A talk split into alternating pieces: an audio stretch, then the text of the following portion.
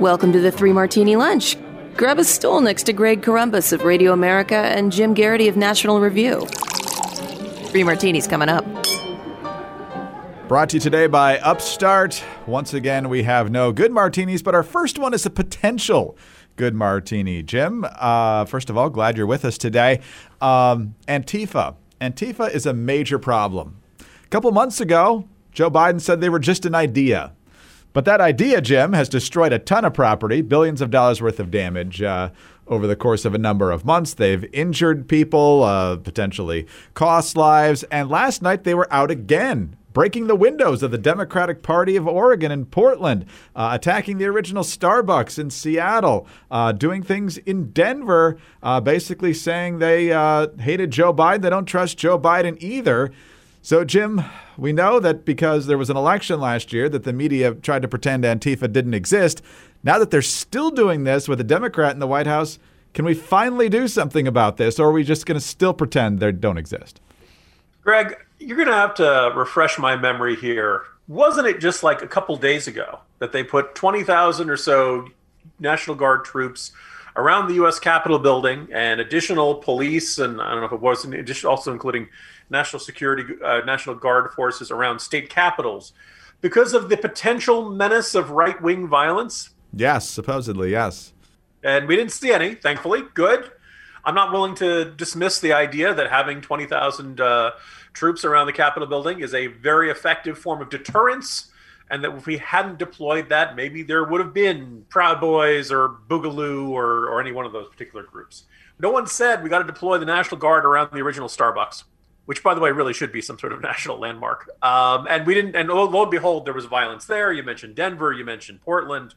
Um, I didn't see any right wing violence there. I saw left wing violence there, and this somehow uh, wasn't something we've spent the last two weeks talking about. And maybe it's worth acknowledging that violence can come from either side of the spectrum. Secondly, Greg, I wrote about this in the Morning Jolt towards the end, and I referred to them as Antifa. And at least one reader, Greg, has said it attempted to correct me, contending that these are not Antifa. They're anarchists.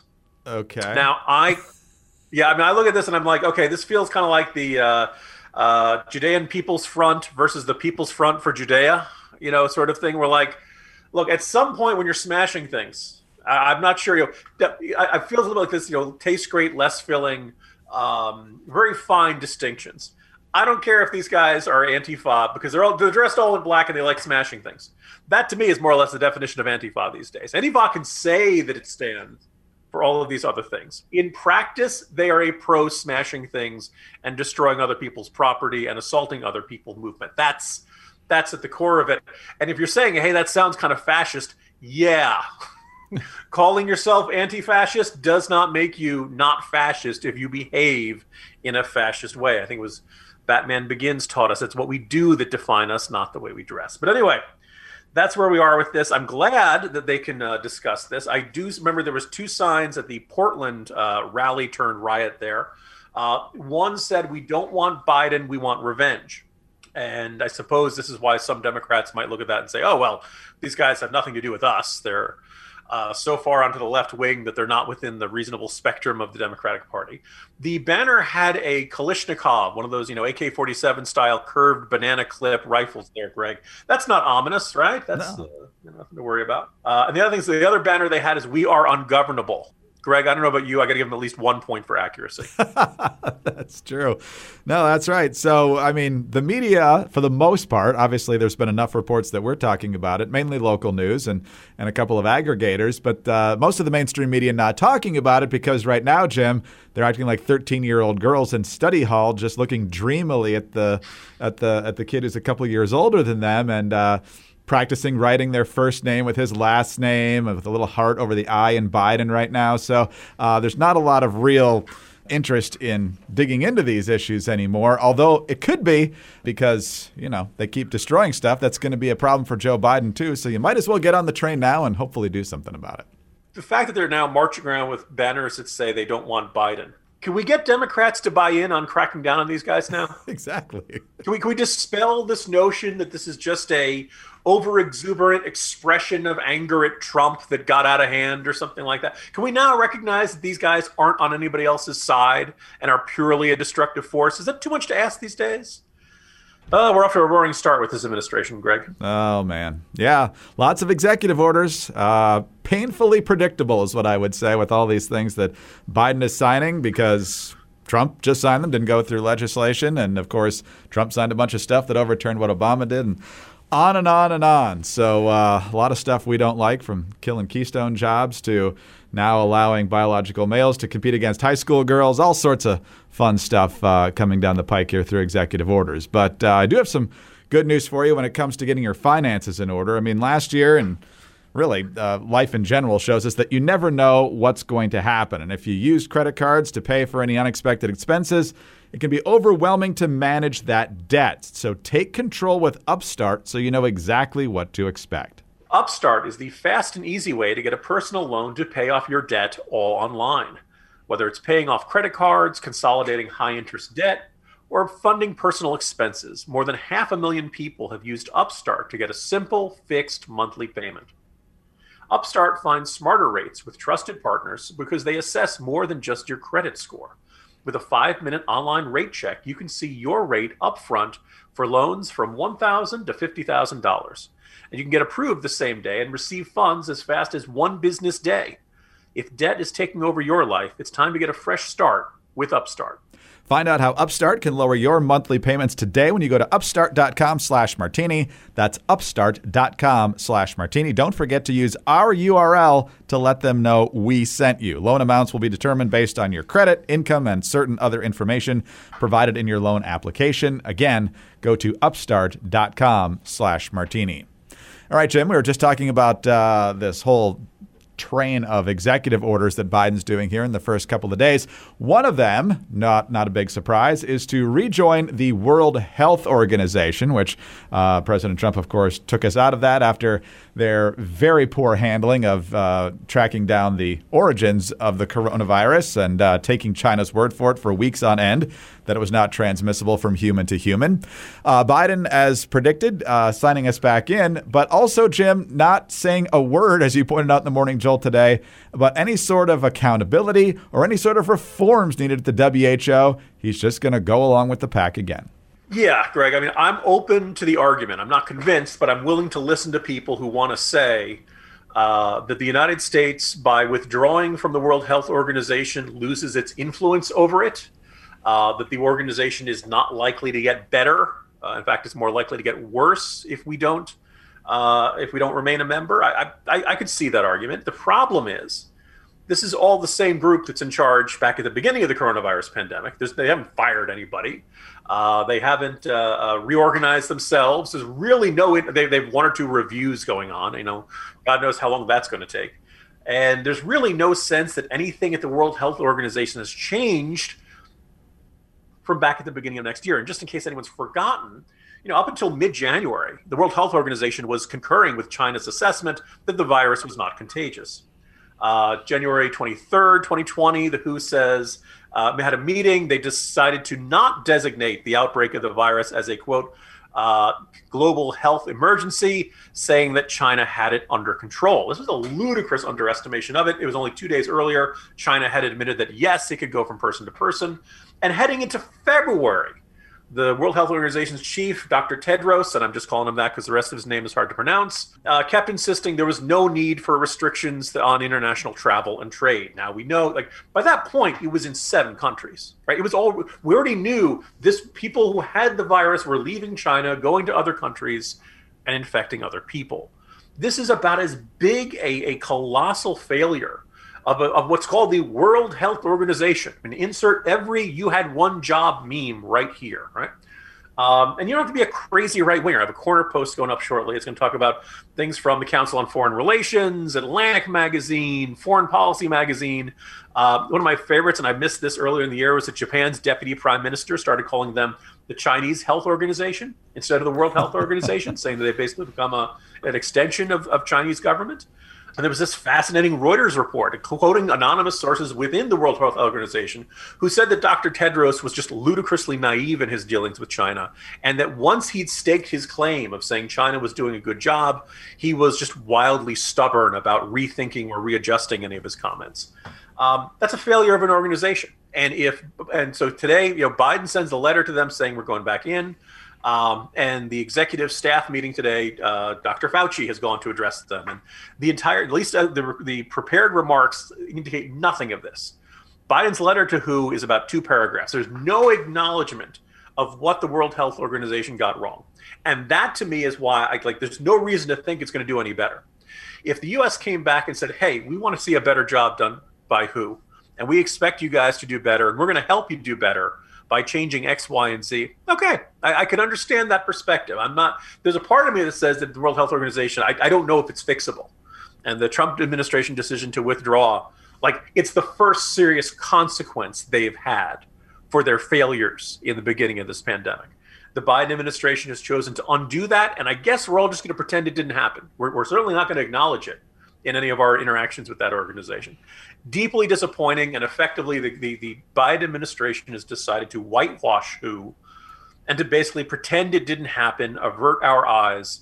And if we do that, Greg, there is no reason to expect any improvement in the performance of the World Health Organization in the years to come. Biden is like the ultimate go along to get along guy. I think that's a result of 36 years in the Senate. But uh, when it comes to the institutions, which generally uh, he's in agreement with. Uh, it's kind of a mutual backslapping society. I don't see him getting tough on a lot of people. Hopefully, I'm wrong about that, but uh, this is certainly not off to a good start.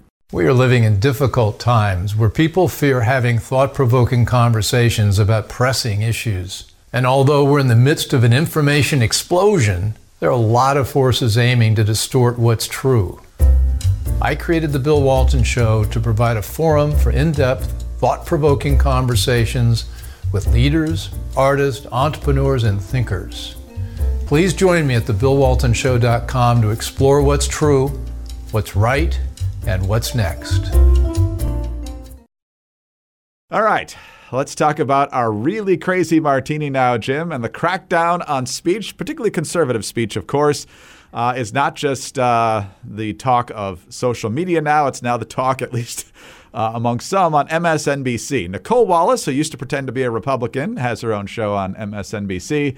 And she had Ben Rhodes on, former Deputy National Security Advisor, talking about disinformation and misinformation. This is the guy who admitted to using naive and clueless reporters to weave a fabricated narrative about the negotiations leading up to the Iran deal.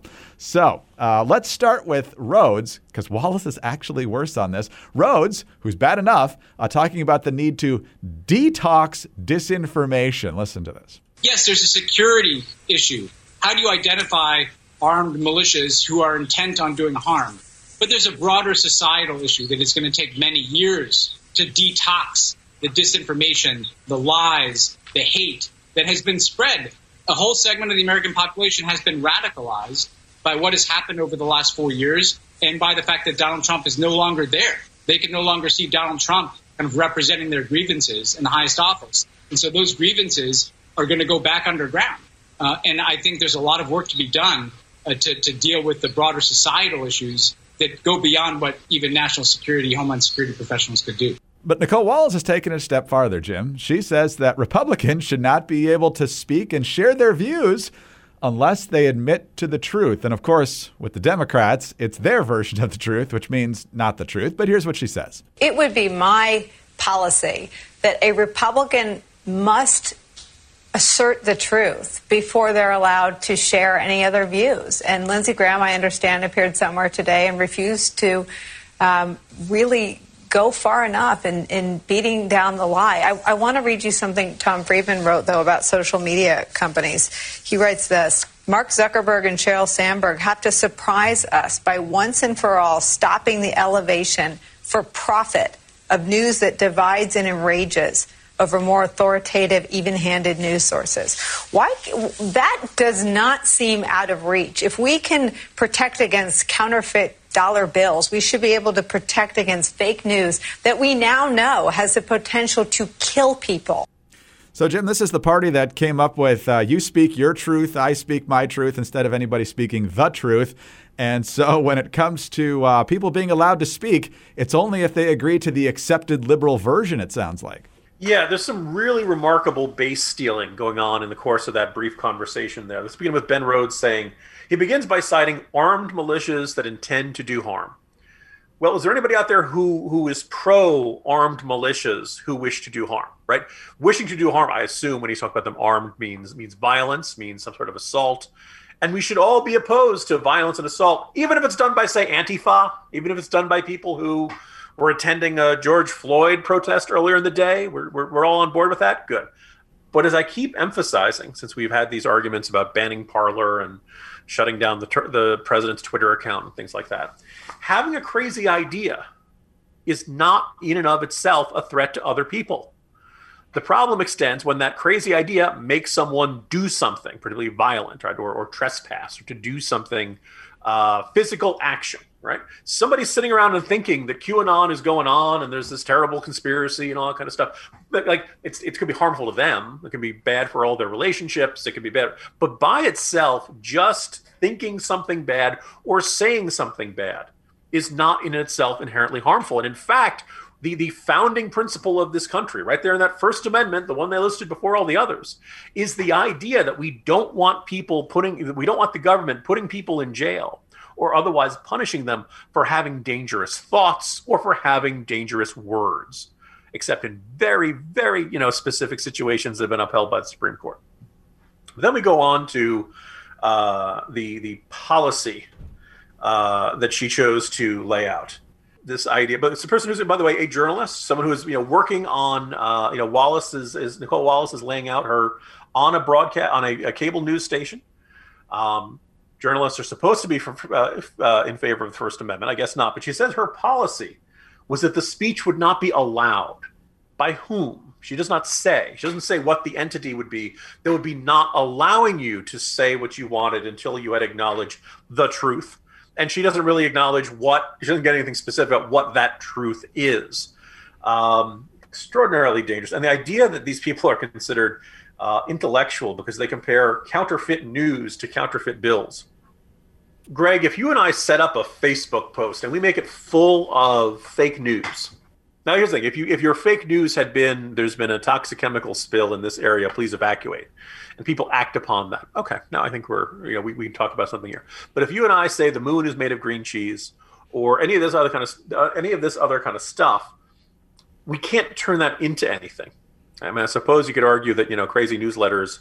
No, nobody goes into the crazy newsletter business because they're uh, they're so lucrative or something like that. I'm thinking back to the you know Ron Paul uh, newsletters that they had back in the '90s. And there's always been this idea. In fact, my my colleague uh, Charlie Cooke made this very good point because I'm not I'm no fan of Alex Jones, but he made the observation. He listened to Alex Jones one day and he said the great thing about America is that if Alex Jones can go on the radio the government will never stop me from saying anything I want to say. That's the nice thing about First Amendment, uh, if not absolutism, then bro- defining it very, very broadly. We now know Nicolle Wallace does not support the First Amendment at all, and that she yearns for some sort of authority to decide what you are allowed to say. And if it does not agree with her idea of what the truth is, you should be shut down. That it is akin to counterfeiting bills, which is a federal crime, and the Department of Treasury will come after you. Um, I mean, in the end, these people don't really believe in free speech. They they really do yearn for some sort of government authority to start restricting it. Um, and you know, it might be overstating it to say that it is, you know, to, use the other F word, fascistic, but it is definitely authoritarian. It is definitely an idea of wishing to restrict the freedom of speech that we have enjoyed since the founding of our country. You gotta love the left, man. We've got to get rid of the authoritarian. day day one, you can't yeah. say that. Wow, consistency. In order baby. to stop authoritarianism, we need to restrict what people can say. Incredible. It's only going to get weirder from here with uh, them in control of everything. But uh, we'll be ready, I think. Jim, see you tomorrow. See you tomorrow, Greg. Jim Geraghty, National Review. I'm Greg Corombos, Radio America. Thanks for being with us today. Don't forget about our great new sponsor, Upstart, upstart.com slash martini. Also, please subscribe to the Three Martini Lunch podcast. We're very grateful for those five-star ratings and your kind reviews. Get us on those government surveillance devices, which may tell you what you can say and can't say but you can say, uh, play Three Martini Lunch podcast. Uh, have a great day, and we'll see you Friday on the next Three Martini Lunch. Hi, it's Dana Loesch, host of The Dana Show. Every day, I'm here to keep you up to speed on the most important stories and info that you need to know in your very busy life. And if you're always on the go and you want to stay connected, just download our daily podcast and take it with you. It's a great way to get up to speed on what you need to know and what legacy media may not be telling you. Visit danaradio.com and click on the podcast link or subscribe at iTunes, Spotify, or wherever you get your favorite podcasts.